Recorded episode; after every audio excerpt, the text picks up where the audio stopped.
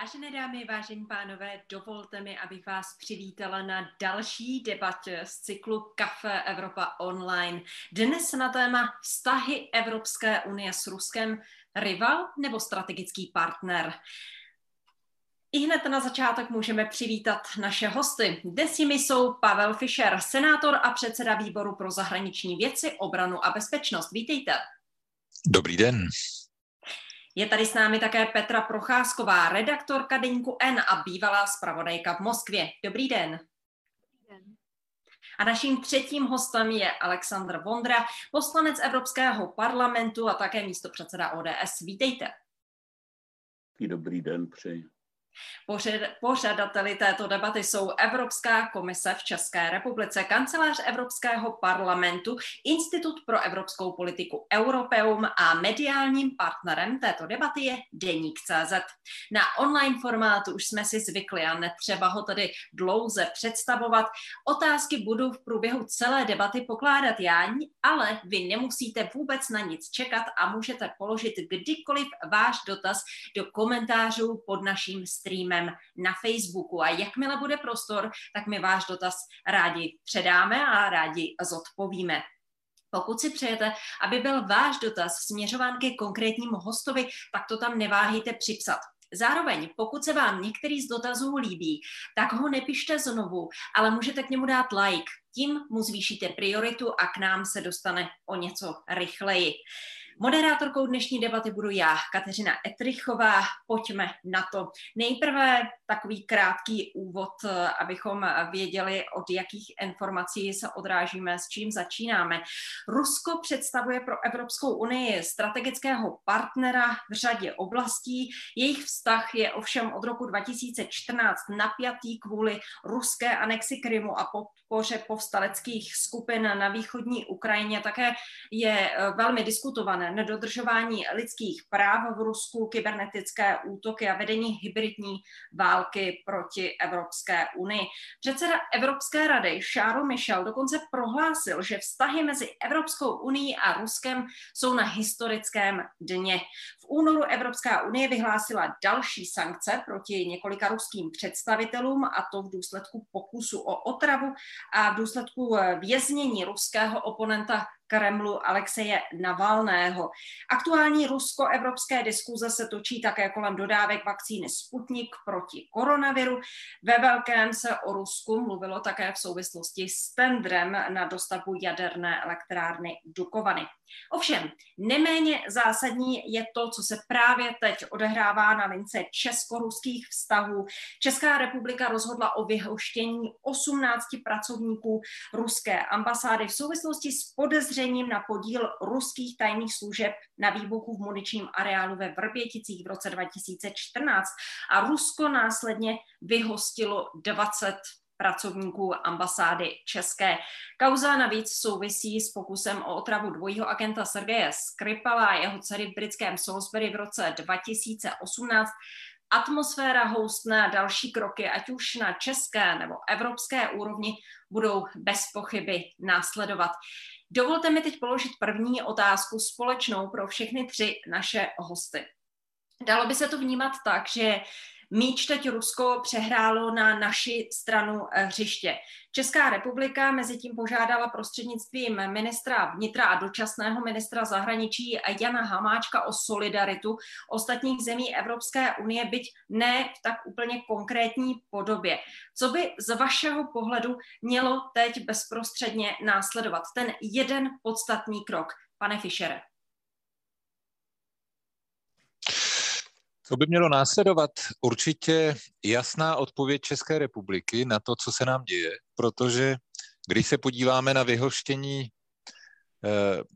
18 eh, diplomatů z ruské, tedy ruských, kteří pracovali tady v Praze, odpověď eh, Ruské federace, která vyhošťuje nebo vyhostila 20, dala jim jenom 24 hodin času na to, aby se zbalili a navíc ještě tam uvedla našeho zástupce našeho velvyslance, tak to je vlastně eskalační odpověď. Takže míč je na naší straně a je potřeba s ním teďka dobře zahrát.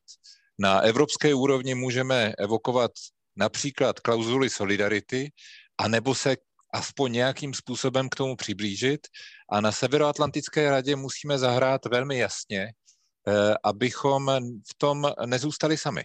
Čili další kroky budou určitě následovat, protože kdyby ruská strana nechtěla eskalovat, tak by ta odpověď na to vyhoštění 18 eh, byla přeci docela jiná. Čili neměli bychom to teďka zvorat, je potřeba být trpělivý a hrát naprosto jasně ve prospěch eh, našich zájmů, protože tady, tady jde opravdu o hodně, o suverenitu České republiky, svobodné a demokratické země.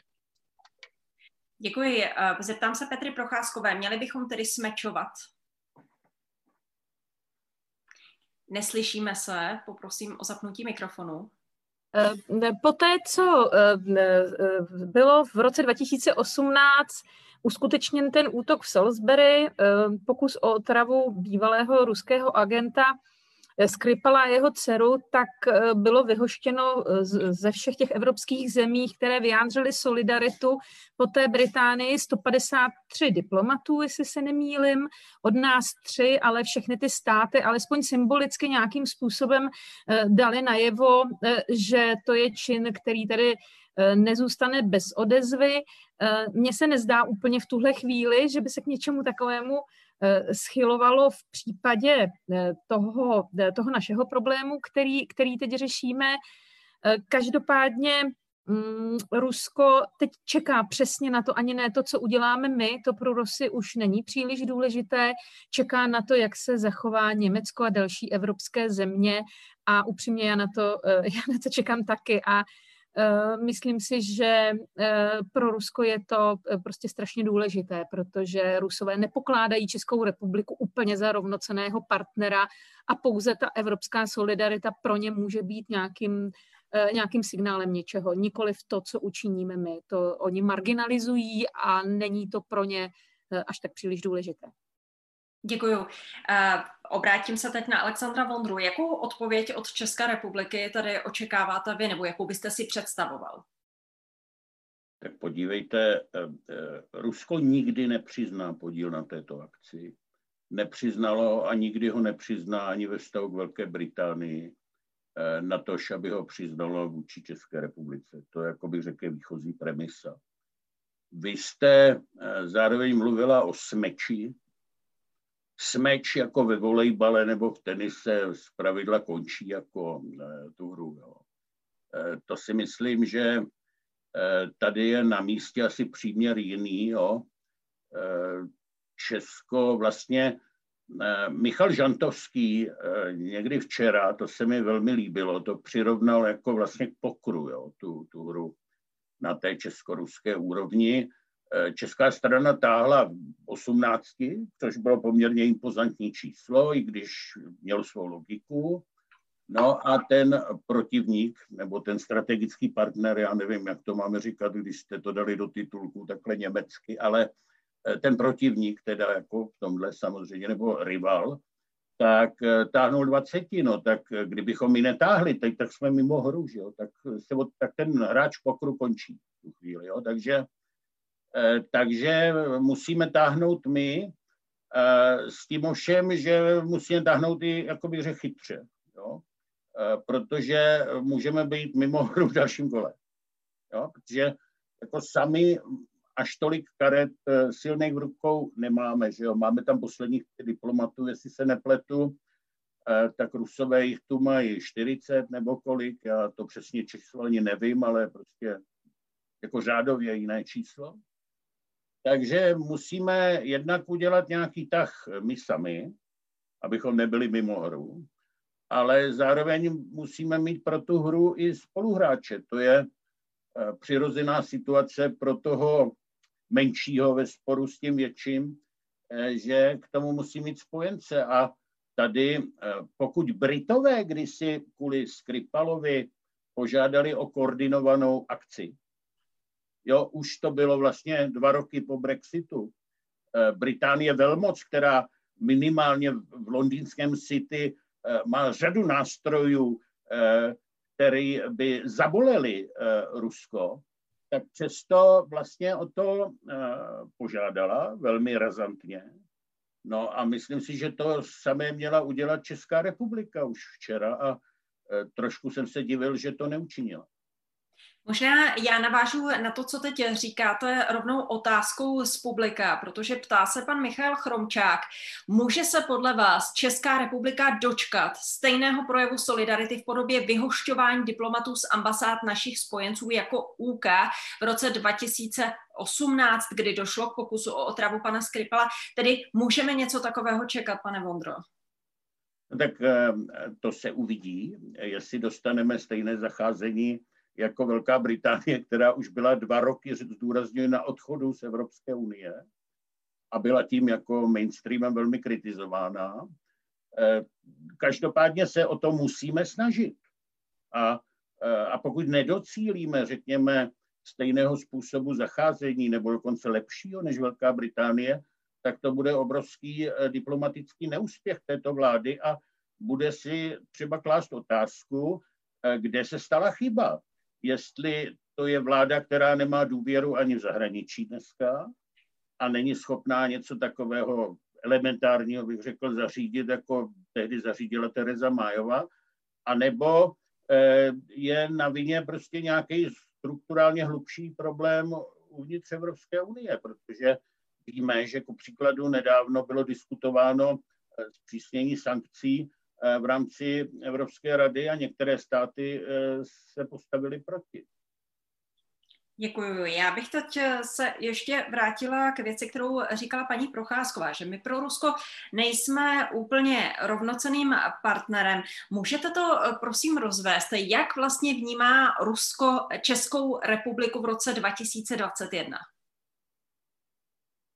No, Rusko tradičně eh, hodnotí eh, nejen v mezinárodních vztazích, ale vlastně ve všech těch jaksi okolnostech života eh, věci spíš podle kvantity než podle kvality a Rusko se samo cítí být velmocí, vyhovoval mu bipolární svět ještě za dob Sovětského svazu a za rovnocené partnery považuje možná Čínu a Spojené státy, Eh, částečně Indii eh, na určité rovnocené úrovni je ochotno mluvit třeba s Německem v Evropě, s Velkou Británií, ale Česká republika eh, prostě a dává to teď najevo v těch, v těch různých reakcích, které já sleduju dnes a denně, jak se ten, jak se ten problém mezi Českou republikou a Ruskem teď marginalizuje z ruské strany.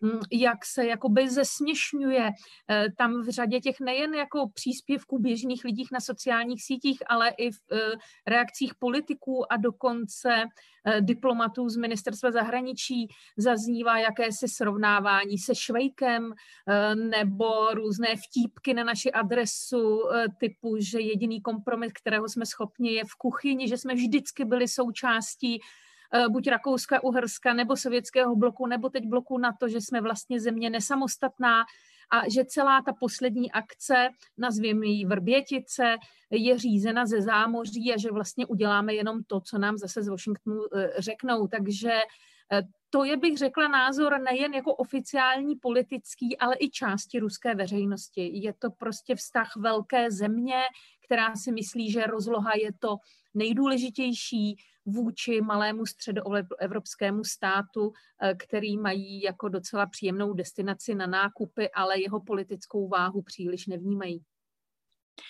Děkuji vám. Eh, Vrbětice jsou nepochybně obrovský eh, incident, věc, kterou jsme tady snad jako ještě neměli rozhodně v, v poslední, v nejbližší té historii.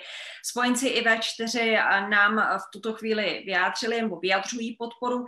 Neměla by být ale ta unijní reakce možná třeba i výraznější, rychlejší. Je to také otázka, na kterou jsem narážela u některých našich diváků ještě před zahájením debaty. Pane Vondro, vy roli ministra zahraničí velmi dobře znáte. Co byste očekával od evropských partnerů v takovém momentě? Taky to cítíte, že to třeba nebylo dostatečně rychle? Tak samozřejmě, eh, především takhle.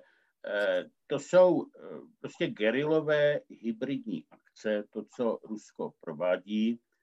My jsme dosud jaksi nebyli terčem takové akce v posledních, řekněme, několika letech. Poláci, Estonci, prostě takové ty frontové státy, Bulharsko, s tím mají daleko větší zkušenosti. Jsme byli spíš doteďka až taková, jako jsme se chápali spíš jako týlovou zemi, to znamená, bylo tady hodně těch zpravodajců, eh, komunikovali tu, setkávali se tu, ale vlastně Česko nebylo přímo eh, eh, adresným terčem, minimálně v takovémhle rozsahu. Teda, jo.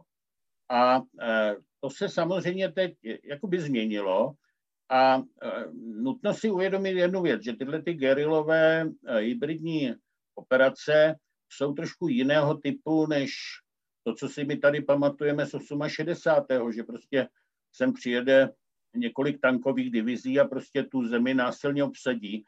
Eh, tohle eh, jsou akce, které mají úplně jiný charakter, ale mají jedno společné, prostě cílí na slabost a vychutnávají si tu slabost. Eh, úspěchem takové akce je, když se ta scéna politická třeba začne hádat. Jo.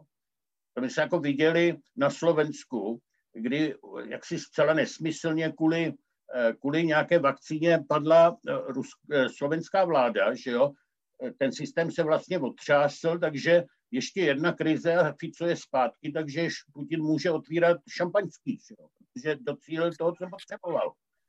A tyhle, ty, tyhle operace prostě míří na tu slabost. Myslím si, že u nás přesně cítíme, co máme na mysli tady tou slabostí, že? protože ta scéna je velmi rozdělená. Na jedné straně tu jsou lidé, kteří vlastně k Rusku zlížejí, na druhé straně zase v tom opačném sektoru eh, vlastně se eh, bez přemýšlení volí jedno tvrdší slovo za druhém a měří se to jenom počty lajků. Ale eh, máme problém. Jo? A teď, když se ptáte na Evropu, tak tam vlastně ve větším vidíme trošku to tež.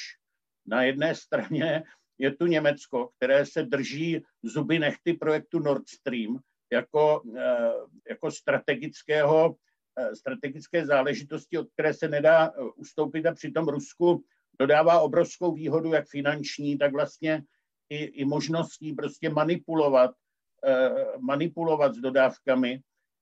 Na druhé straně to jsou země jako Polsko, které by Rusku nedarovaly ani pít. Že? A teď podle mého soudu zase to přesně cílí na ty, na ty rozdíly uvnitř Evropy, které ovšem jsou reálné a není jednoduché je vyřešit. Děkuji. Pan Fischer si přál reagovat. Já mám za to, že my nesmíme zapomínat, že Evropa není pojem. Evropa není jenom instituce. Evropa jsou taky mezilidský vztahy. A to dokonce i na úrovni těch, kteří se setkávají ve jednací místnosti třeba jako ministři zahraničí. A sem mířím. Až se bude psát historie, tak samostatnou kapitolou tam musí být, jak je možné, že v době, kdy řešíme takhle zásadní krizi, která nemá obdoby v historii České republiky, jak je možné, že tady někdo prosadil, že nebudeme mít plnohodnotného ministra zahraničí. To je úplně mimo lidskou představivost. Pokud výjdeme z toho, že 7. čtvrtý na výboru pro spravodajskou činnost, to znamená v rámci vládních struktur u nás, se poprvé naši činitelé seznamují s touto žhavou kauzou. Nedostanou to ještě písemně, ale už vědí, co se děje. My příští týden nemáme na jednou ministra zahraničí. Můžeme si klást samozřejmě deset důvodů, proč k tomu asi došlo. Ale odvolat, nechat odvolat ministra zahraničí bez náhrady v téhle době ve chvíli, kdy ten ministr, i kdyby uměl říct jenom dobrý den, už tam má přátelé, jeho tvář budou znát. A když něco tedy říká, tak mu budou rozumět. To je pro mě absurdní ohrožení jednoho z klíčových ministerstev, který by si žádná velmoc nenechala vzít v předvečer takhle vážné situace.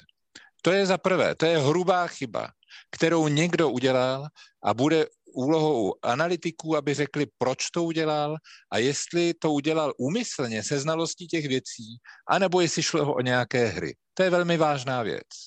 V sobotu večer vystupuje na tiskové konferenci premiér a ministr zahraničí a říkají ty neuvěřitelné zprávy, ze kterých jsme byli všichni perplex.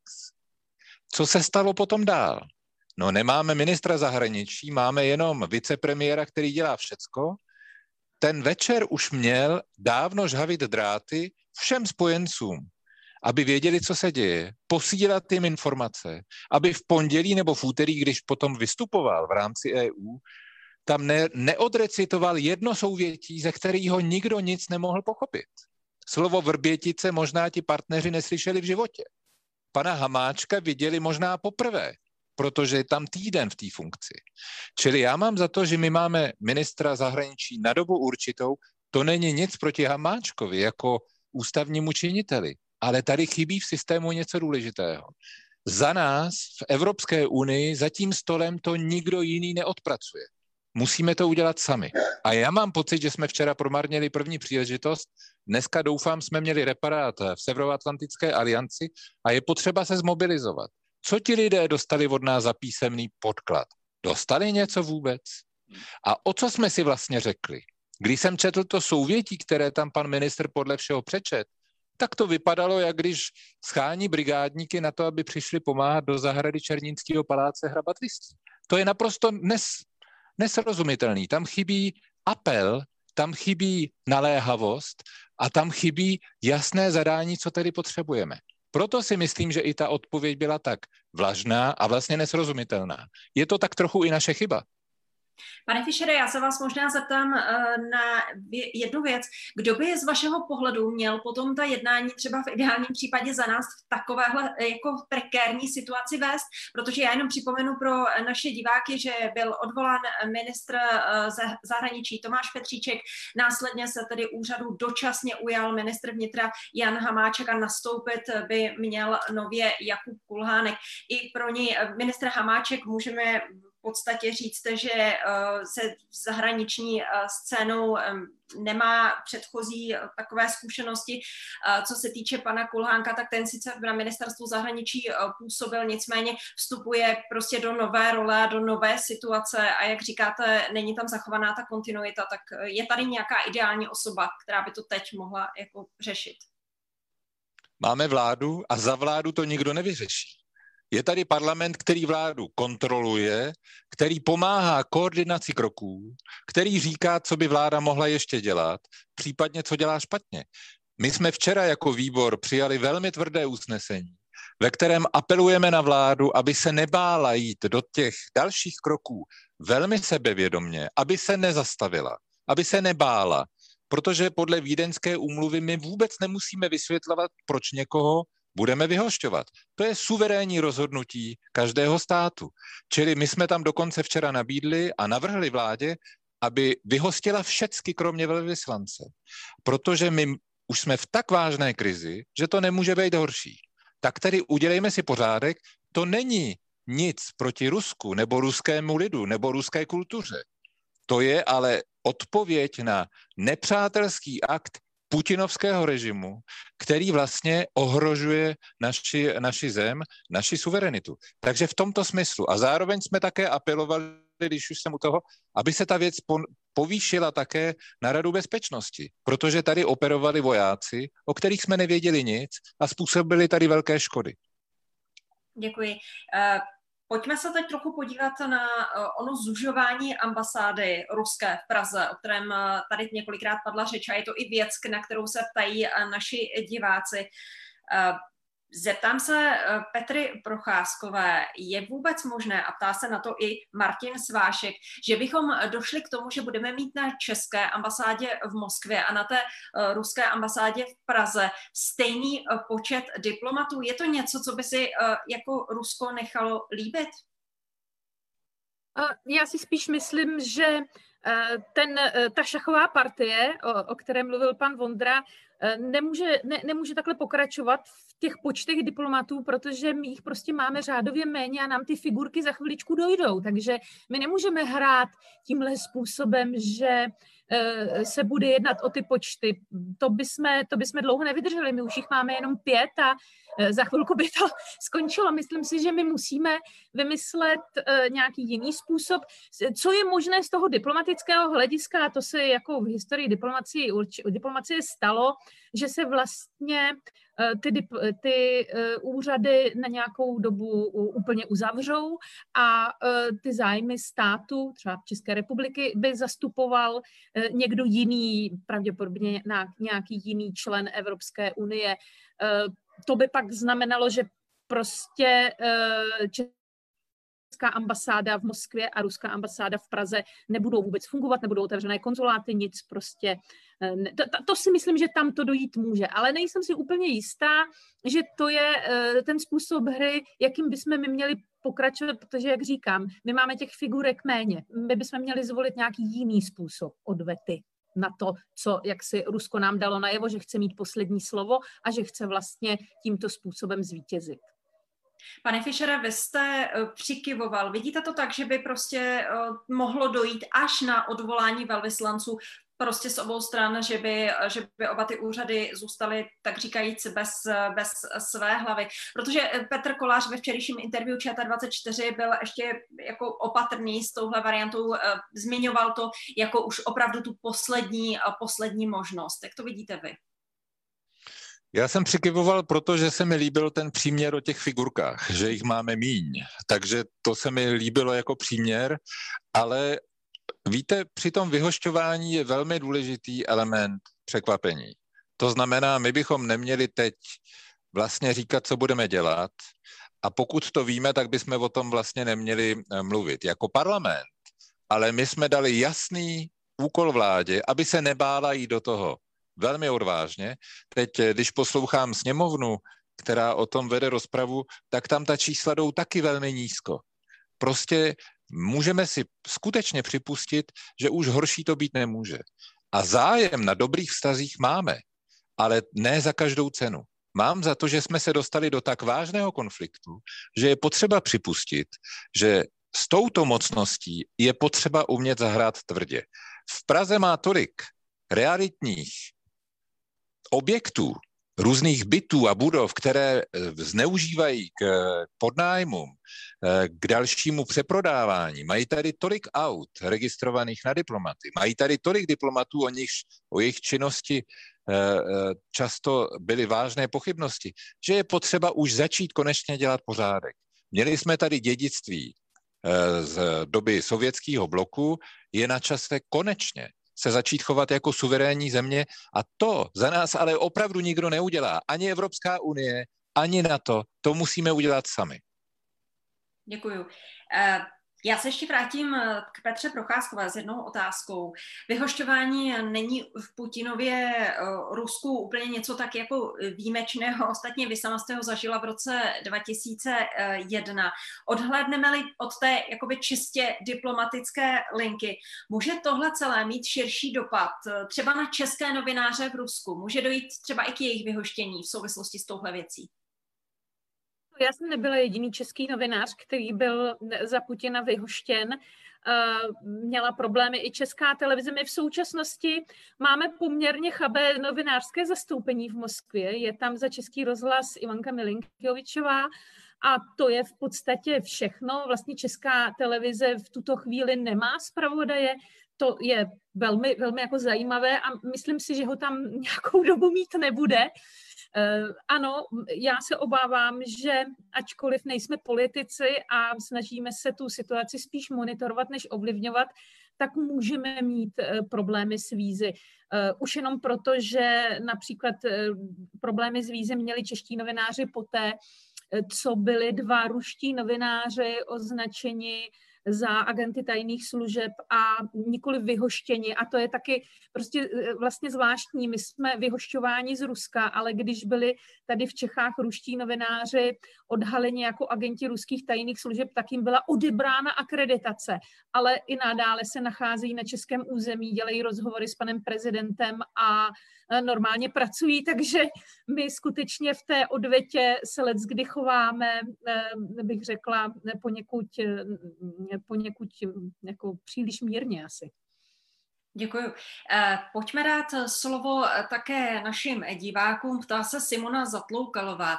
Dobrý den, jak hodnotíte mlčení hradu, respektive prezidenta Miloše Zemana k ruskému zapojení do události ve Vrběticích? Jaký, k němu podle, jaký je k němu podle vás důvod?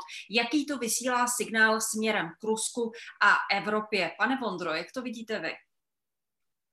Tak eh, mě to osobně nepřekvapuje, to je klasický Miloš Zeman, já si myslím, on měl dvě možnosti, buď se vyjádřit hned a vyjádřit se jinak, než jsme zvyklí, pak v takovém případě, a tím jakoby překvapit, eh, bych řekl prakticky všechny, jak své příznivce, tak své kritiky, anebo si naopak eh, vzít čas, počkat, až eh, tu jaksi projede nějaká debata, kdy se leco spochybní a vyjádřit se s tím týdenním odstupem Eh, podstatně jinak. Já myslím, že čekal bych teď, eh, tím, že se rozhodl vyčkat, tak bych čekal to druhé.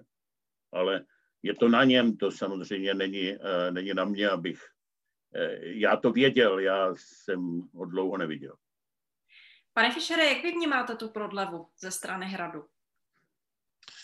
Já mám pocit, že to je jako z příruček pro dezinformátory. Není možné, aby nejvyšší ústavní činitel, který reprezentuje stát na venek, který je navíc vrchním velitelem ozbrojených sil, se odmlčel. Stáhnul se do ústraní. Kde byl v sobotu večer? Pokud o tom věděl, mohl vystoupit okamžitě se svými vlastně dalšími ústavními činiteli nebo další den.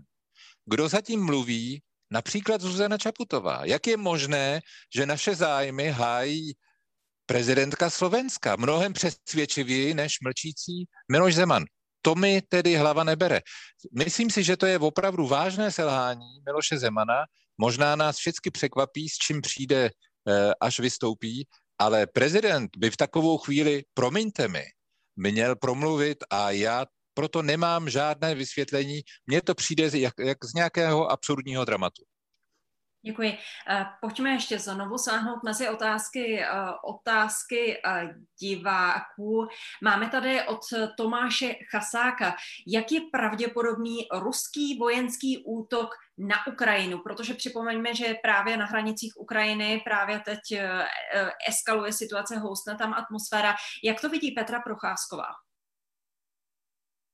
Vůbec neodvažuji něco předpovídat ehm, od roku 2014, kdybych dala hlavu za to, že eh, Rusové nebudou tímto způsobem, jakým, jakým to udělali, anektovat, anektovat Krym, to znamená čistě opravdu vojensky, technicky, že tam pošlou vojáky, tanky a tak dále, takže i když mm, ta současná situace podle těch řady odborníků, jak ukrajinských, tak e, evropských kolegů, novinářů, pozorovatelů, spíš má působit e, jako vlastně jako je harašení zbraněmi a odstrašování se navzájem, protože ta koncentrace vojsk v, tom černomorském, v té černomorské oblasti a i, i na hranicích tedy ze strany Ruska Eh, na, eh, s Ukrajinou, tak je obrovská. Těch 150 tisíc vojáků, nemáme to samozřejmě ověřeno, ale vypadá to, že je to největší koncentrace ruských vojsk od toho památného roku 2014-2015,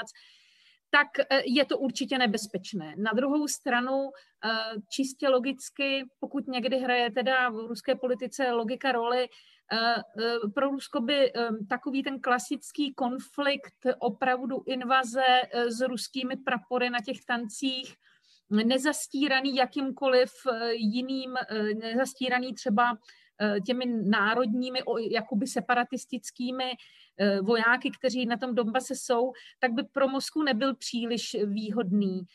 Už takhle je ve velké mezinárodní izolaci, Eh, byla by v pozici velkého prostě státu, který útočí na svého menšího souseda. Eh, myslím si, že, že tohle je úplně takový ten nejposlednější plán a že ten hlavní, eh, ten hlavní důsledek, který má toto všechno, co pozorujeme mít, je znervóznění Evropy, destabilizace situace na Ukrajině, její znemožnění mm, jako postupného začlenování se do evropských struktur, nedej bože do NATO, to je pro Rusku prostě noční můra. Že by se Ukrajina mohla stát členským státem NATO. A celková destabilizace prostě celé té, celého toho černomorského regionu. Tak uvidíme, jestli se nemýlím, ale nerada bych.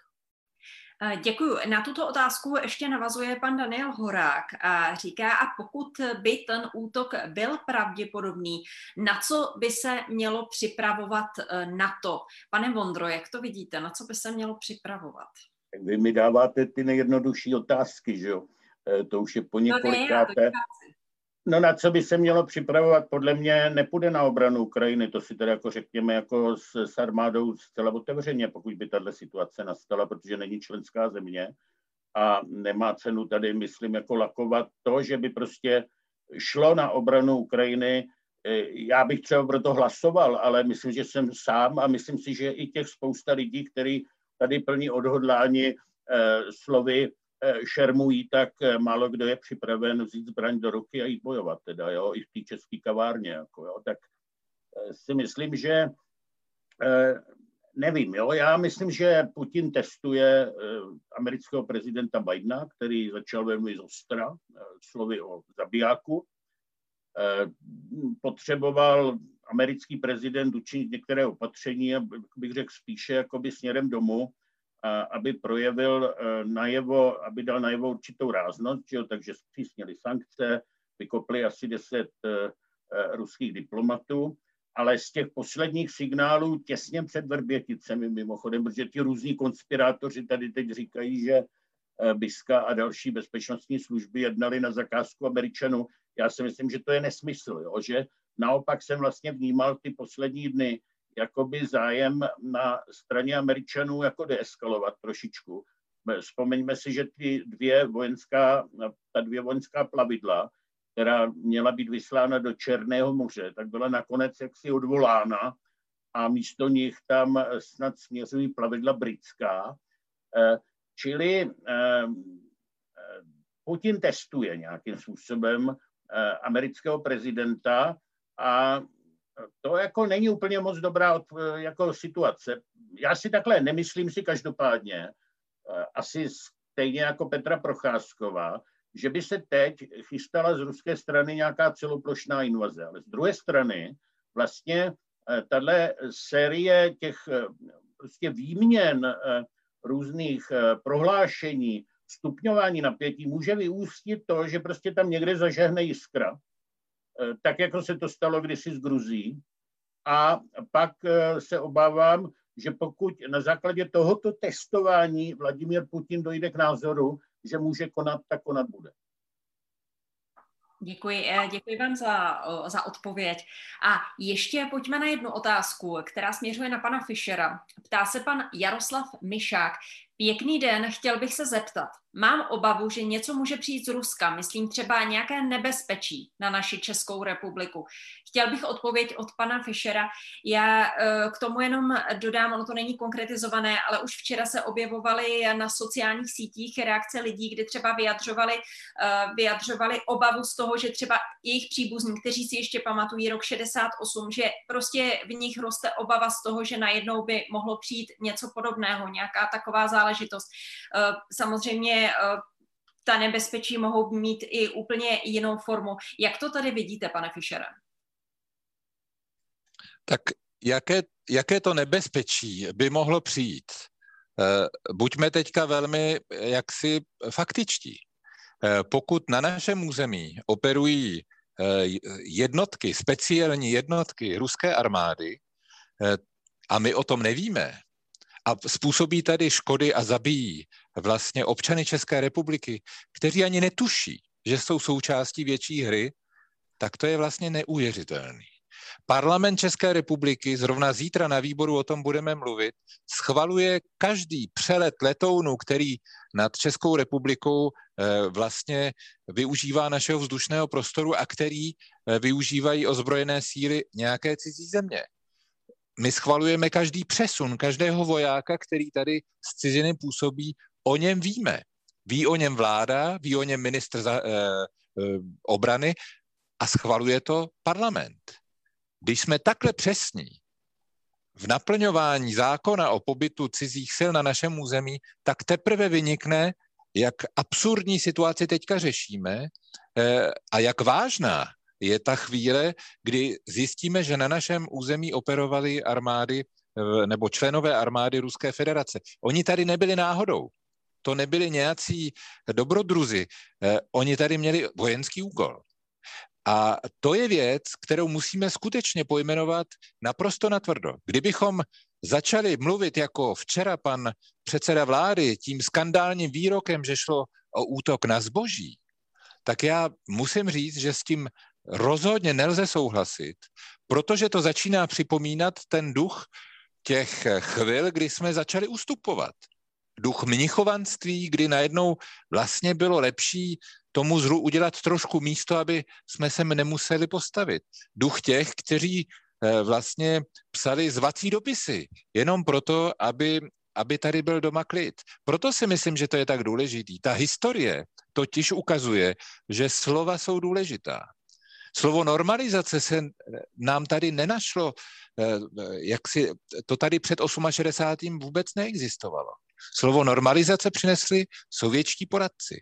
A já jsem včera, když jsem slyšel Andreje Babiše, jak mluví o útoku na zboží, tak jsem si říkal, tady jsou zase nějací sovětští poradci? Vždyť to je absurdní. Dneska se na, za to, pokud jsem dobře četl zprávy, pan premiér omluvil, což je vlastně na místě, protože on tím naprosto znehodnotil vážnost té situace. Tady je potřeba postupovat koordinovaně, vládě poskytnout prostor a podporu, abychom vlastně postupovali způsobem, který bude napříč politickými stranami umožňovat jasnou, srozumitelnou akci a pokud tohle dokážeme, tak se e, občané nemají čeho bát. Ale tady je potřeba opravdu apelovat na to, aby například Andrej Babiš zase nemluvil o útocích na zboží. To je skandál. Děkuji. Pojďme se teď, přestože tohle je velice živé, velice, velice uh, velké téma celé Vrbětice, celá tato kauza bude se nepochybně dál vyvíjet, uh, my ji budeme sledovat. Nicméně pojďme se teď přesunout trochu na tu rusko evropskou nebo rusko-unijní eh, linku na, eh, do oblasti těchto, eh, těchto vztahů. Sergej Lavrov už v únoru po setkání s unijním diplomatem Josepem Borelem jasně řekl, že v případě dalších sankcí je Moskva připravená přerušit vztahy s Evropskou unii a že se bez západu obejde. Pane Vondro, obejde se Moskva bez západu a je, jako jak z toho to vybruslit?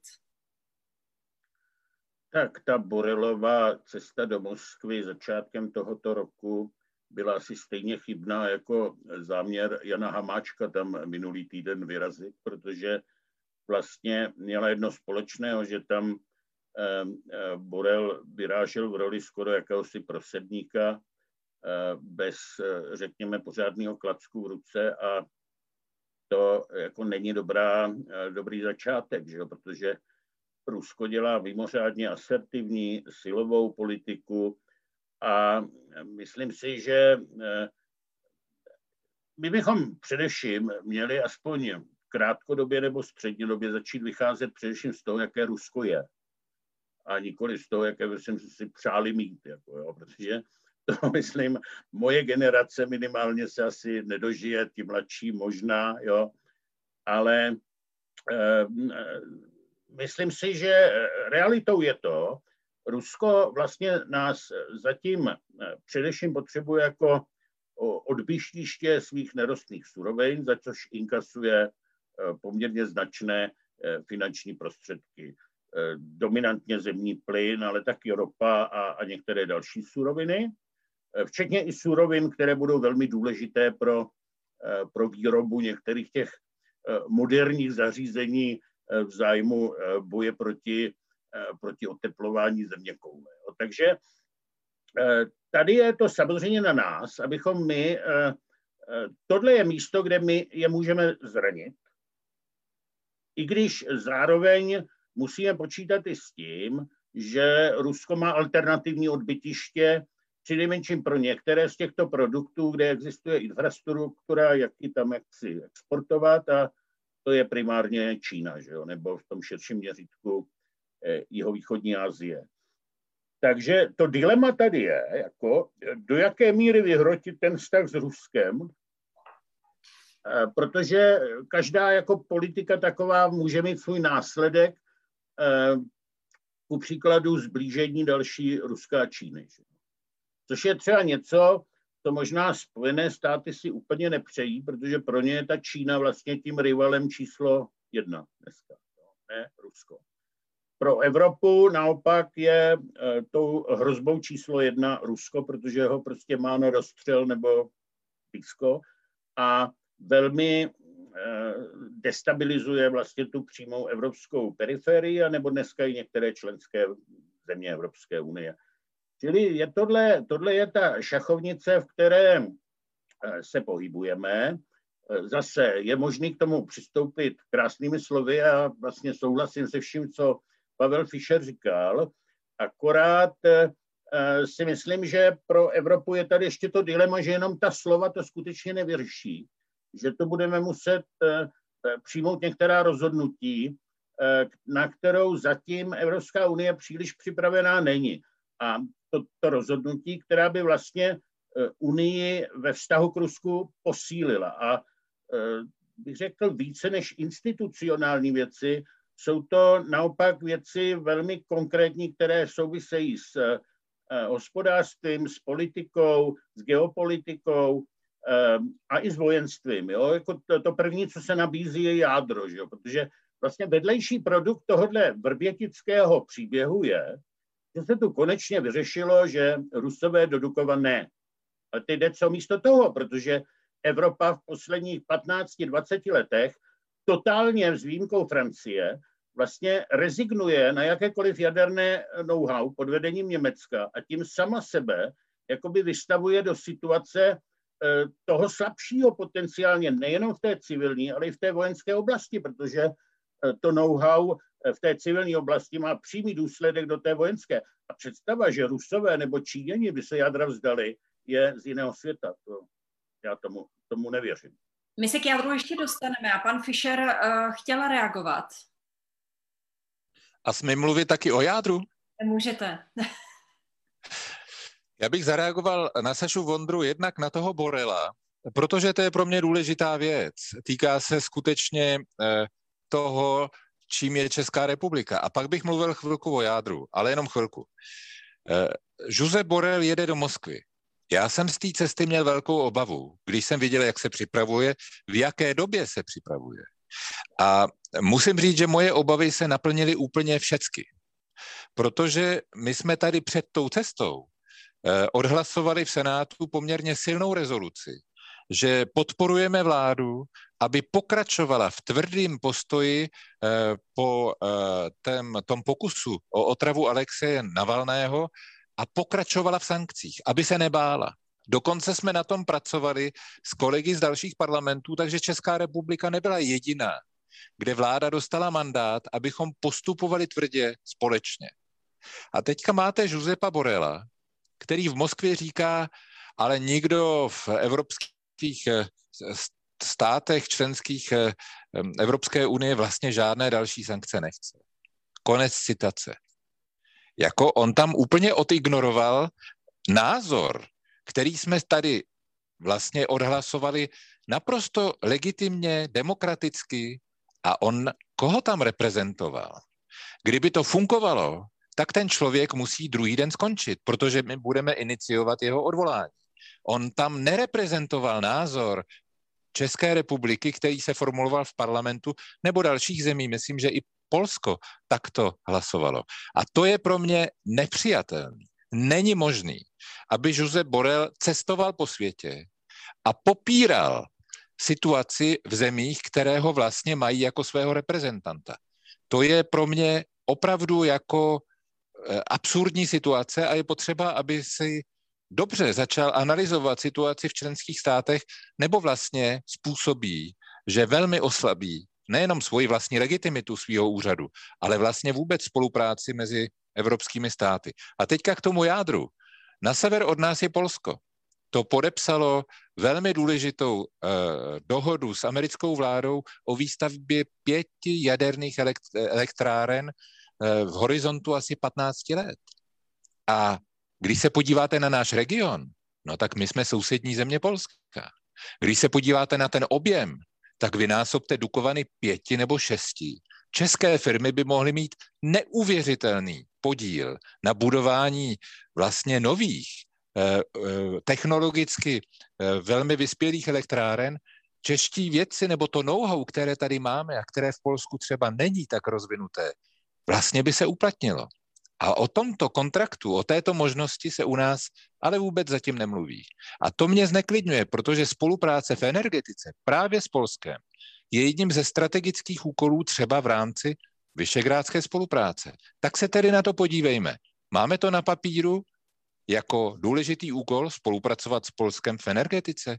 Tak pojďme se tedy aspoň zeptat, jestli náhodou v tomhle velikém dobrodružství, pokud je tedy jaderná energetika a energetika obecně nástrojem také naší vlastní soběstačnosti, jestli bychom se o to aspoň neměli zajímat. Mě tohle to vlastně velmi zneklidňuje, že se tváříme, že jediná cesta je postavit si to tak nějak tady u nás sami. Není, jsou i alternativní cesty.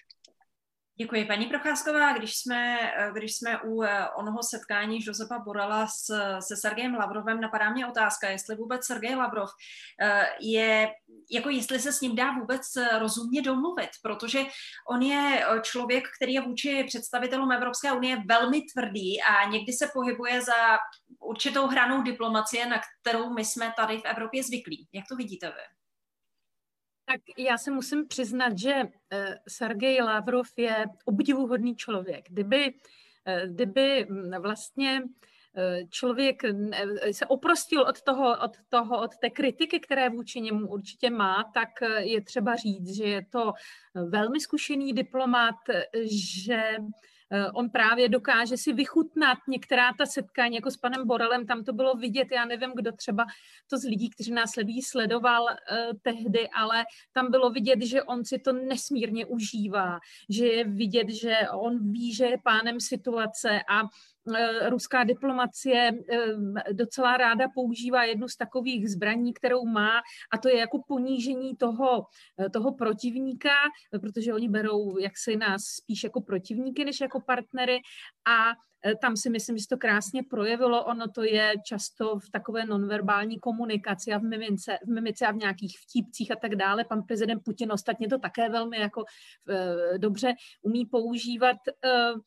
Všimněte si také postavy, eh, velmi zajímavé postavy mluvčí ruského ministerstva zahraničí. Eh, paní Zacharovové, já ji tak jako soukromně říkám ruský ovčáček, ale musím říct, že eh, je to srovnání nepřesné, protože ona teda má mnohem větší, bych řekla, grády a páru a je neuvě, ale společné mají jedno, to, co si jako mluvčí dovolují, to je úplně prostě nepředstavitelné. Tam bledne i pan Peskov, což je mluvčí Kremlu, jistě závistí, protože ta míra, jakoby, bych řekla, až drzosti, která zřejmě, to, to není možné, aby to, aby to prostě nebylo dohodnuté s panem Lavrovem, což je její přímý šéf, to je prostě taktika, eh, být, být drzí, neomalený a přivádět toho partnera do takových rozpaků, Eh, že vlastně nedokáže nějak reagovat. Takže já si myslím, že to je eh, Lavrov a ministerstvo zahraničí Ruska, to je, eh, to jednou bude v učebnicích diplomacie jako jedna veliká kapitola a já musím říct, jako novinářský je to hrozně vděčné, dobře se o tom píše. Diplomat jako protivník nebo jako partner bych mu být nechtěla. Děkuji. Když dovolíte, zůstanu ještě u vás eh, s jednou otázkou. Zajímalo by mě, zdali dokážeme vůbec my sami v rámci Evropy zaujmout jednotný postoj k Rusku, protože my už jsme několikrát tady narazili na to, že on prostě jednotný není. Máme tu země jako Maďarsko, které je velmi proruské tady vlastně v rámci, v rámci Unie, Francie, Finsko, které zase razí spíš tu snahu se vždycky nějak domluvit. K tomu tady máme velice ostražité pobaltské republiky, tak lze najít prostě nějaký jednotný jednotný přístup. No, nedokážeme, ale e, já to vemu z toho ruského pohledu. E, to je přesně to, co, o co rusové usilují. E, a my, se, my si toho všímáme až ve chvíli, kdy jsme se stali součástí Evropské unie a tvoříme tedy nějaký celek, který, který je který je partnerem v jednání s Ruskem, ale Rusko tuto taktiku jako rozdělování a vytváření konfliktů v nějakém prostoru, který potřebují ovládnout nebo kontrolovat, používalo vždycky. Používalo ji na územích, která nás vůbec nezajímají, jako je Tadžikistán, Střední Asie. Eh, oni tam velmi eh, sofistikovaným způsobem vytvářeli konflikty mezi jednotlivými skupinami a když ten konflikt přerost třeba, nedej bože, ve vojenský konflikt, tak zasáhli jako mírotvorci. Normálně si namalovali helmy na modrou barvu a, a prostě vešli tam. E, to bylo před 20-30 lety, tak se odehrávala řada válek v 90. letech. Ruský mírotvorce, to je, to je také velký pojem. A e, dnes ta doba postoupila, ona se hybridizovala, bych tak řekla, ale ten princip z hlediska Moskvy zůstává stejný. Rozeštvávání, vytváření konfliktů jak v jednotlivých zemích, ať už je to Česká republika, ve Francii se Rusům velmi dobře daří, v Itálii se Rusům velmi dobře dobře eh, daří eh, eh, stavět proti sobě různé politické skupiny a zároveň rozeštvávat Evropu jako, jako, jako celek, jako prostě ty jednotlivé státy stavět proti sobě, používají k tomu naprosto různé věci. Teď naposledy Sputnik. Sputnik je typickým, typickou zbraní. Tam vůbec nejde o očkování Rusům, těm je úplně jedno, kdo se tady bude čím očkovat, ale je to vynikající zbraň, která slouží k tomu, aby jsme se všichni tady zhádali hádali a e, rozhádaný, rozhádaná skupina je vždycky snadnější kořistí než nějaký jednotný celek. Děkuji vám za vysvětlení. Pojďme e, teď k jednomu diváckému dotazu. My jsme tady v podstatě narazili na to, že Rusko e, se nás nebojí, nebo při nejmenším nám dává najevo, že se nás rozhodně nebojí, ale ptá se pan Dan Fassbinder, dotaz pro pana Vondru i Fischera. Nemyslíte si, že se Vladimír Putin bojí Číny? Tak pane Vondro. No, myslím si, Werner Fassbinder, to je ten německý režisér, jo, nebo se ptá, Tady pan to je můj oblíbený německý režisér, jo, eh, ale jenom mimochodem, ještě než vám odpovím na tuhle otázku, tak jako tady neustále, teď to zase zaznělo jako eh, u někoho, myslím u vás vlastně, jo, jako že se to Maďarsko tak jako vyzdvihuje jako velký ruský spojenec, jako řekněme to natvrdo, ten velký obhájce je Německo. Německo přeci, když byla diskuze o Krymu, jak na to reagovat, eh, a byla velmi tehdy jakoby vypjatá v Evropě ta atmosféra, protože to nikdo nečekal, tak sice ano, vláda učinila nějaké opatření eh, v rovině sankcí, i když eh, ne tak tvrdých, aby se Rusko pod tím podlomilo. A vedle toho prostě téměř polovina německé politické scény, včetně výrazných osobností, nejenom Gerharda Schrödera, který eh, je ředitelem, eh, ředitelem Nord Streamu, jo, ale i, i celá řada respektovaných osobností vystoupila vlastně jako v obajobě Ruska.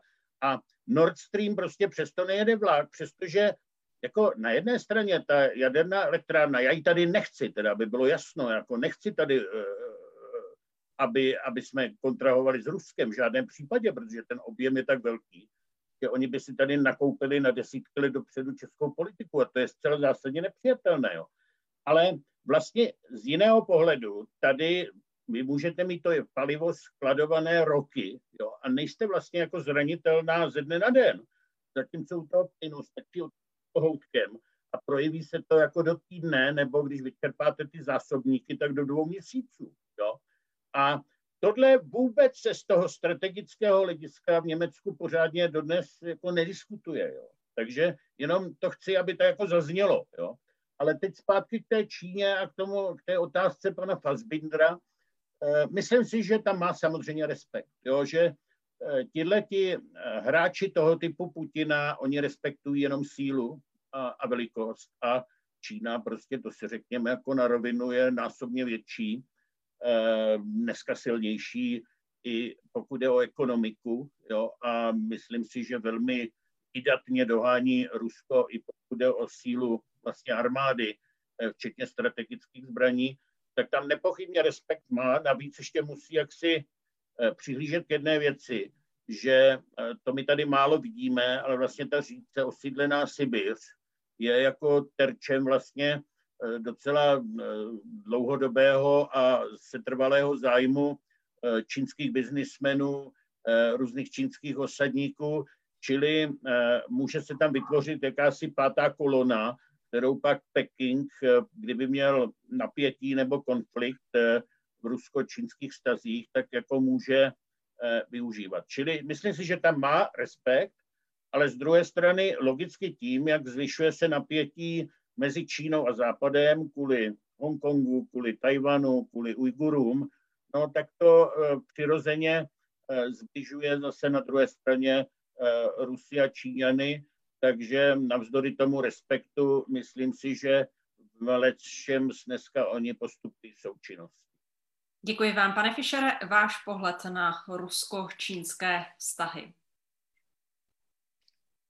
Já navážu na Sašu Vondru, protože nemám eh, potřebu to říkat jinak. Já mám za to, že ubránit tak v dlouhou hranici, kterou má Rusko s Čínou, je i bezpečnostně velmi těžký úkol. A zároveň vidíme demograficky to ten sešup, na kterém je vlastně dneska ruská společnost, která bude potřebovat právě v těch málo osídlených oblastech Eh, spoustu pracovníků a tam se už mnoho let praktikují gastarbajtři z Číny, kteří překračovali hranici, takže to ohrožení může být eh, docela ze strany Číny nebo nějakého nedorozumění značné. Eh, ruská strana dělá všecko pro to, aby k tomu nedošlo. Vidíme i pokusy o společná vojenská cvičení, ale ta ambice Eh, Číny promlouvat do světového dění je dneska taková, že je potřeba, abychom ji brali velmi vážně. Včetně toho, eh, že bychom si měli uvědomit, že pokud se nebudeme angažovat v některých mezinárodních organizacích, ať už finančně, nebo lidsky, nebo politicky, eh, tak se nám ty organizace zkrátka úplně odcizí. Vidíme to například v rámci systému OSN, ve kterém vlastně hodnoty, na kterých OSN vyrůstalo, už jsou dneska přebyty tou obrovskou silou početní, kterou dokáže okolo sebe schromáždit Peking s Moskovou dohromady. Viděli jsme to v červnu, kdy se blížilo vlastně začátek toho strašně těžkého okamžiku, kdy pro Hongkong měl začít platit zákon, který si oby občané Hongkongu sami nezvolili, byl jim vnucen z hlediska Pekingu a přestože tady byla snaha to zastavit dokonce politicky, dokonce i hlasováním v OSN projevit nesouhlas, tak tam tábor, ve kterém vlastně se snažila Velká Británie eh, to zastavit, eh, prohrál.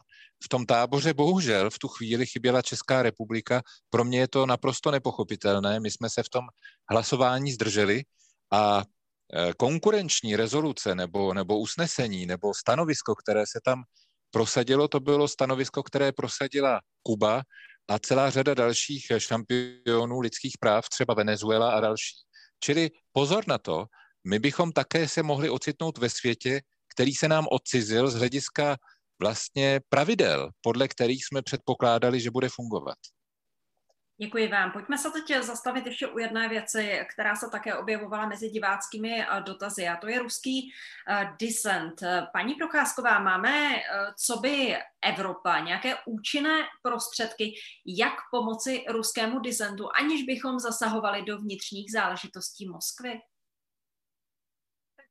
Nutno říct, že velká část ruského disentu už je v Evropě nebo ve Spojených státech, protože Eh, jako během té vlády Vladimíra Putina od roku 2000 eh, obrovská, eh, obrovské množství lidí, mladé inteligence, lidí, kteří měli takové ty prozápadní názory, tak odešli buď studovat, nebo prostě emigrovali, a což vlastně sice nás může jakoby těšit, že ta ruská elita je u nás a i ruská vědecká elita je všude po světě. Na druhou stranu Eh, je problém, že v tom Rusku jakoby zůstalo strašně málo lidí, kteří by byli schopni tvořit to, čemu bychom říkali jako opravdu politická opozice. Protože to, co vidíme dnes v Rusku, eh, je pan Navalný a potom tedy několik tisíc eh, odhodlaných statečných mladých lidí, kteří čas od času vyjdou do ulic a na náměstí a tam je policie zmlátí. Ale neexistuje tam vlastně žádná politická strana, Eh, která by hrála roli opozice a kterou bychom třeba mohli nějakým způsobem podporovat. Ona ta podpora opozice v Rusku je eh, čím dál složitější i proto, že Rusko přijímá především v posledním půlroce jeden zákon za druhým, eh, které jako naprostým způsobem znemožňují třeba různou finanční pomoc různým fondům nebo právě ty možnost různých studijních programů. Tam je každý, kdo má něco se západem společného, teď označen v úzovkách eh, žlutou hvězdou a označen zahraničním agentem, eh, dostává různé pokuty, ty organizace jsou zavírány a znemožňována jejich činnost, takže eh, je to stále složitější. Ta podpora vlastně morální a slovní, která by se teďka asi týkala pana Navalného, který je ve vězení a drží hladovku, tak ta samozřejmě je, je fajn, ale zdá se, že zatím nějakým praktickým způsobem nepomáhá tedy eh, vyřešení té situace, i když, jak mi říkal jeden můj ruský kolega, když jsem si stěžovala, že jsme tak dlouho pracujeme v Čečensku a píšeme o té válce a ta válka furt trvá, eh, tak on mi na to říkal, ale ty nevíš, co by se tady dělo, kdyby jsme tady nebyli. Takže tím já se utěšuju, že kdo ví, co by bylo s panem Navalným, kdyby mu nebyla věnována ta obrovská pozornost světa, jako je, a spíš myslím na ty bezejmené jeho obdivovatele, kteří také sedí nejen v ruském, ale třeba i běloruském vězení a jejich jména ani evropská veřejnost nezná. Já vám děkuji za velice komplexní odpověď k této, k této otázce. Já jsem slíbila, že se dostaneme ještě k jádru, slíbili jsme to i našim divákům, tedy pojďme na to. Já se obrátím na pana Fischera. Karel Havlíček oznámil, že Rosatom je ve věci tendru na Dukovany ze hry. Dostavba Dukovany je nicméně ještě daleko. Je to podle vás definitivní slovo a není to jenom otázka ode mě, ptá se také pan Bohuš Soudek. Já pozoruji eh, kroky a také slova vicepremiéra Havlíčka s velkým zájmem, ale musím říct tak, eh, také s velkým znepokojením, protože eh, Senát eh, opakovaně schvaloval různé texty usnesení, ve kterých na vládu apeloval, aby dobře poslouchala bezpečnostní instituce České republiky, které doporučili, že dvě země jsou prostě nebezpečné, jsou rizikové. A ta první je Čínská lidová republika a druhá Ruská federace. Ty první usnesení už jsou možná pomalu rok stará. A panu Havlíčkovi trvalo přes rok, než vlastně začal poslouchat. Jako kdyby ten, eh, ta loď musela teprve nabourat na mělčinu s vrběticemi, aby pan Havlíček začal poslouchat. Vždyť dostal za úkol už před rokem zapracovat bezpečnostní kritéria do, toho, do té slavné smlouvy, kterou Čes uzavírá, respektive připravoval pro, pro ten tender a dodnes tento úkol nesplnil.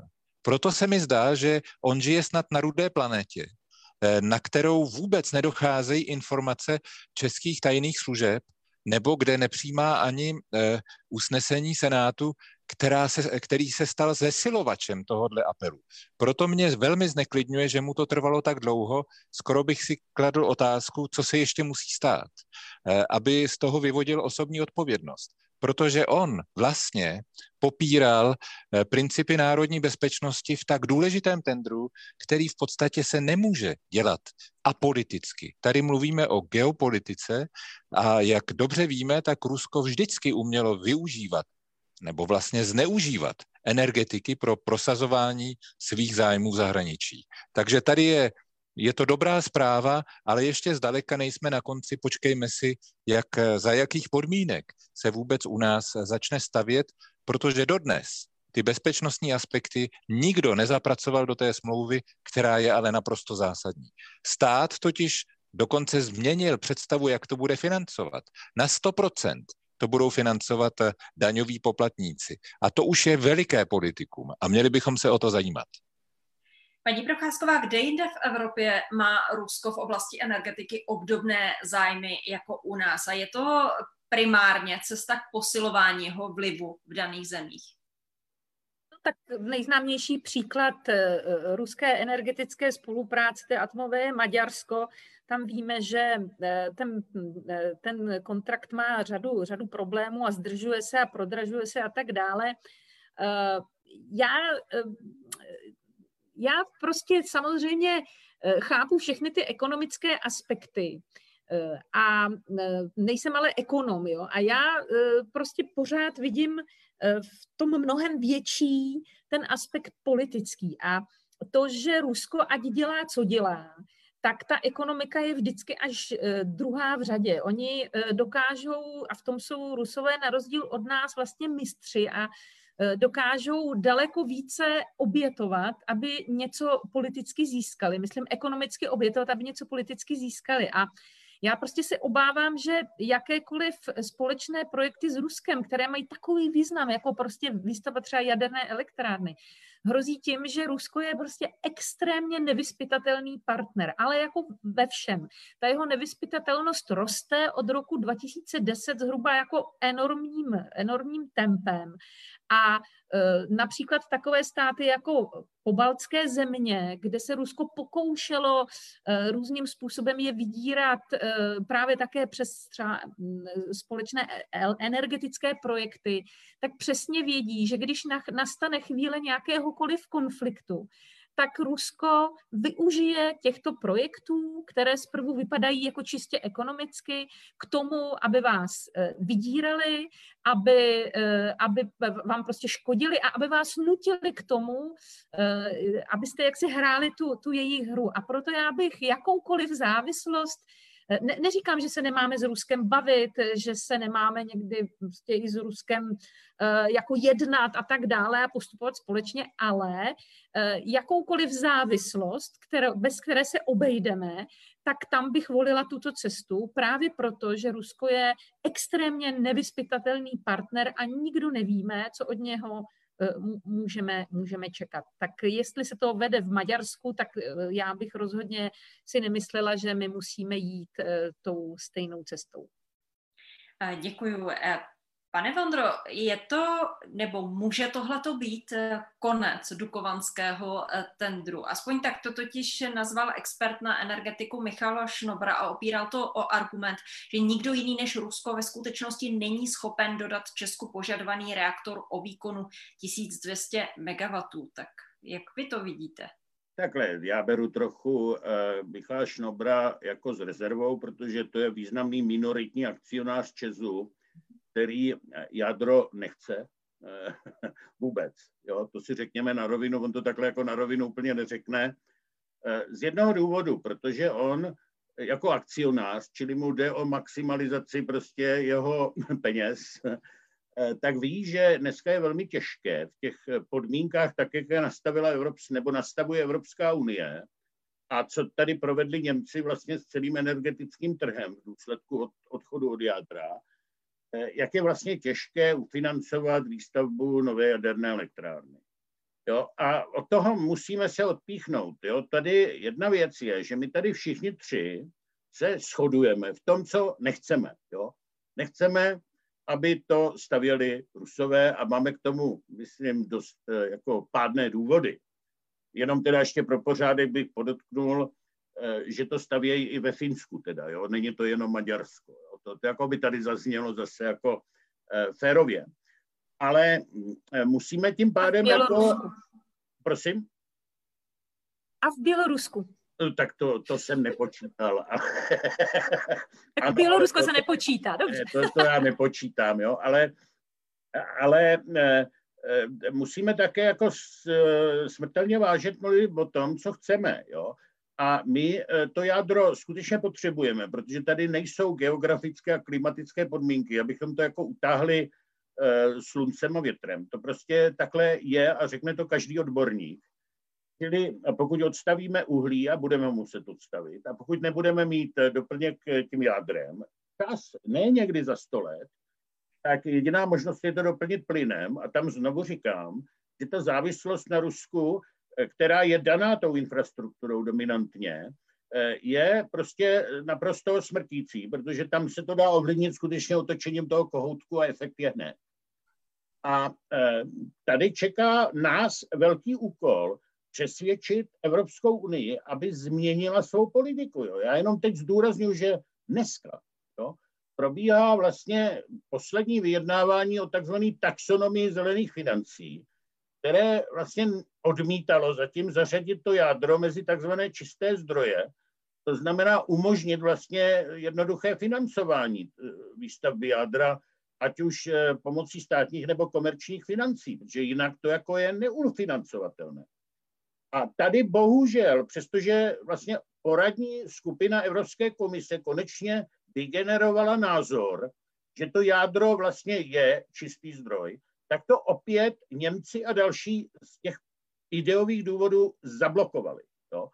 A tohle musíme prostřelit a využít tomu vlastně i ty vrbětice, jako tenhle ten příběh. No a pak je druhá věc, která přímo jako se ptala na ty vlastní dukovany, kde nelze asi postavit ten další reaktor, který má víc než 1200 eh, mega, protože to tam ta voda neuchladí z těch dalšic. Jo? Ten, navíc. Čili francouzi jsou v zásadě ze hry, protože mají 16 stovku.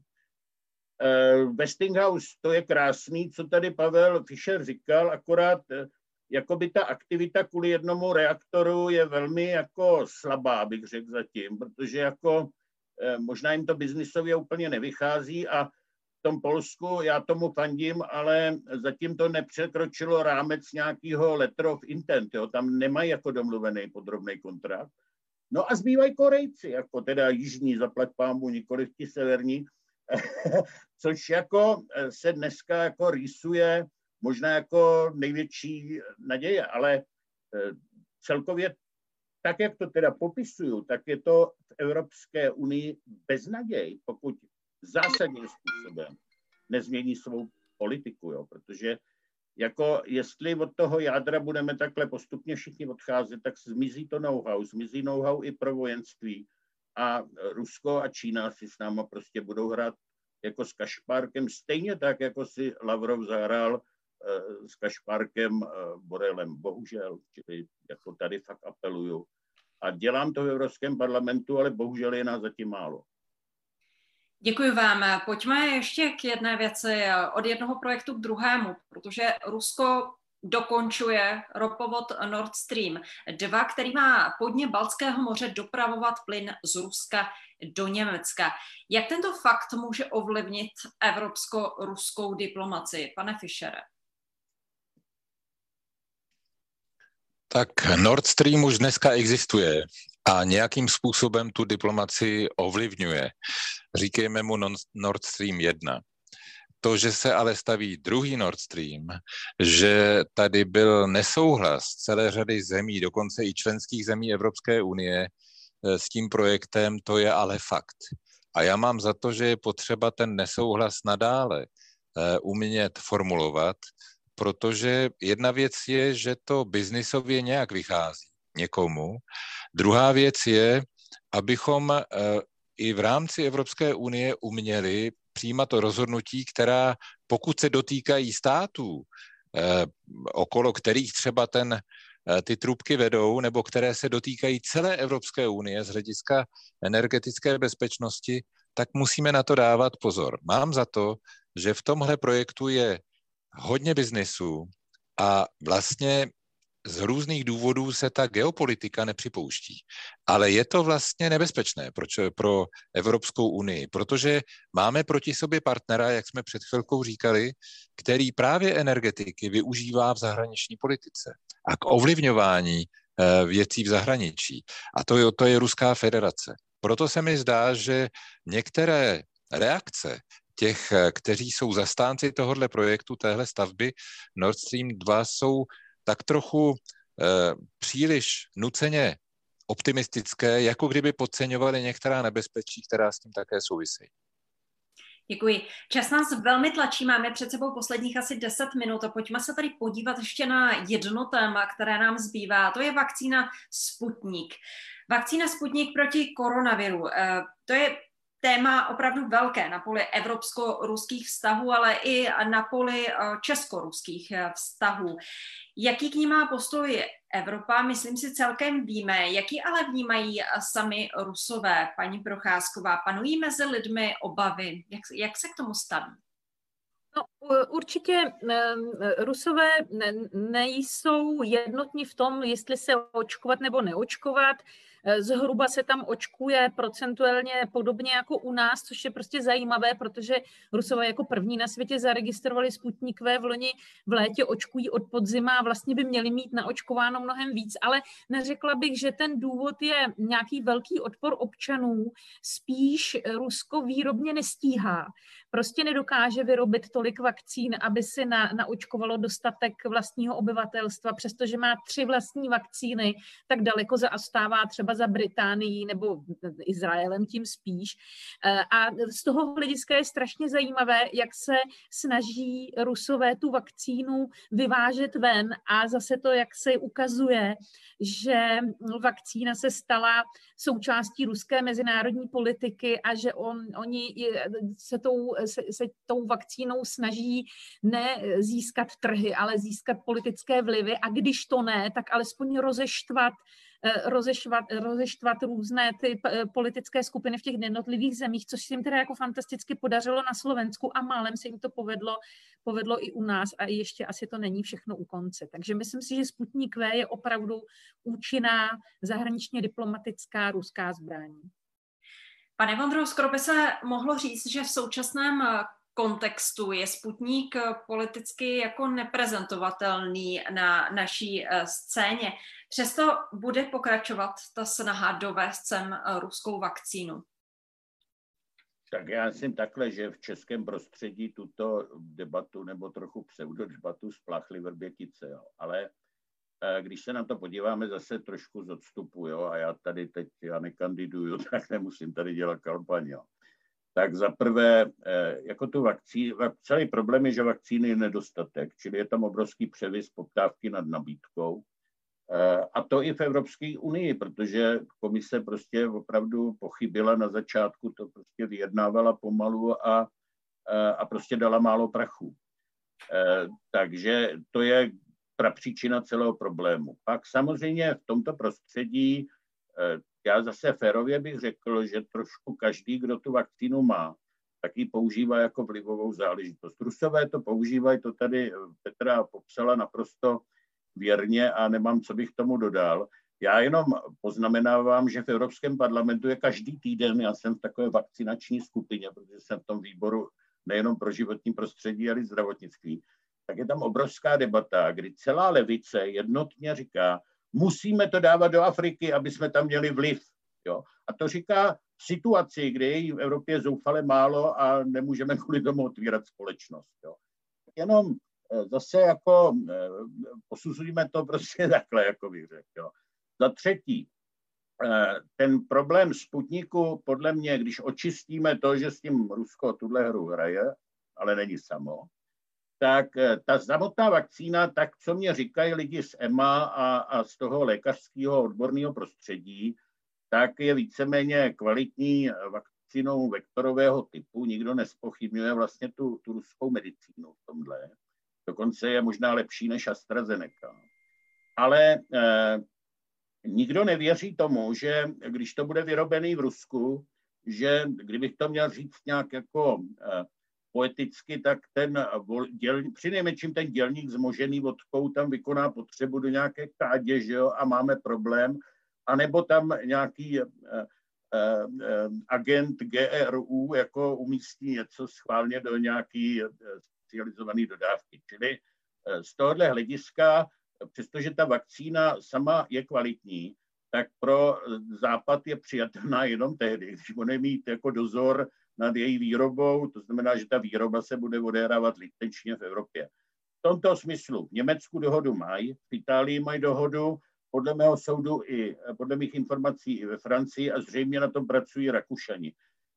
EMA to schvaluje a bude přihlížet taky samozřejmě k tomu, kde se to bude vyrábět a někdy v létě to schválí a pak si myslím, že není problém e, tu vakcínu používat. A pokud Češi chtěli být inteligentní, tak to měli hrát jako Rakušani a nějakým způsobem eh, ne prosit Rusko o licenční výrobu u nás, ale nechat se Rusama ukecat, aby to bylo tady, protože oni v počátku hledali vlastně, aby měli přístup na evropský trh, tak eh, tu licenční výrobu eh, vlastně hledali, že jo, našli v Německu a jinde, to už jsem říkal. Ale tady, myslím, už Češi dávno promarnili tu svou jaksi příležitost to odehrát úplně jinak, než jako obvykle. Eh, takže počkejme si prostě a tady už se toho nedotýkejme do té doby, než to ta EMA schválí. Já vám děkuji a předám slovo samozřejmě i Pavlu Fischerovi a zeptám se i vás, jak vy vnímáte Sputnik V, potažmo příchod Sputniku do České republiky a je-li tedy Sputniky z vašeho pohledu určitým nástrojem ruské moci? Ano, je nástrojem ruského vlivu a pokud by měl být distribuován a používán, tak pouze jako schválená vakcína. V tomto smyslu Eh, naprosto eh, myslím, že je potřeba spoléhat na ten ratifikační nebo schvalovací proces a nevymýšlet nějaké eh, novinky.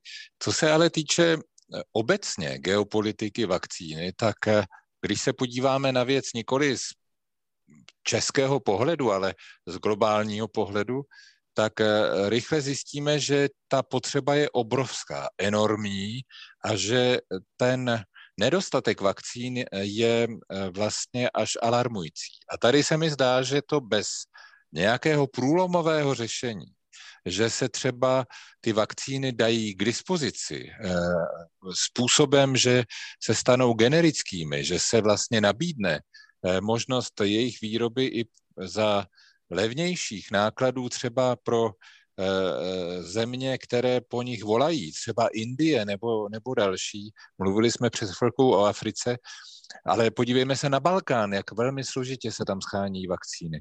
Tak eh, teprve nazřeme, jak složitá ta situace je.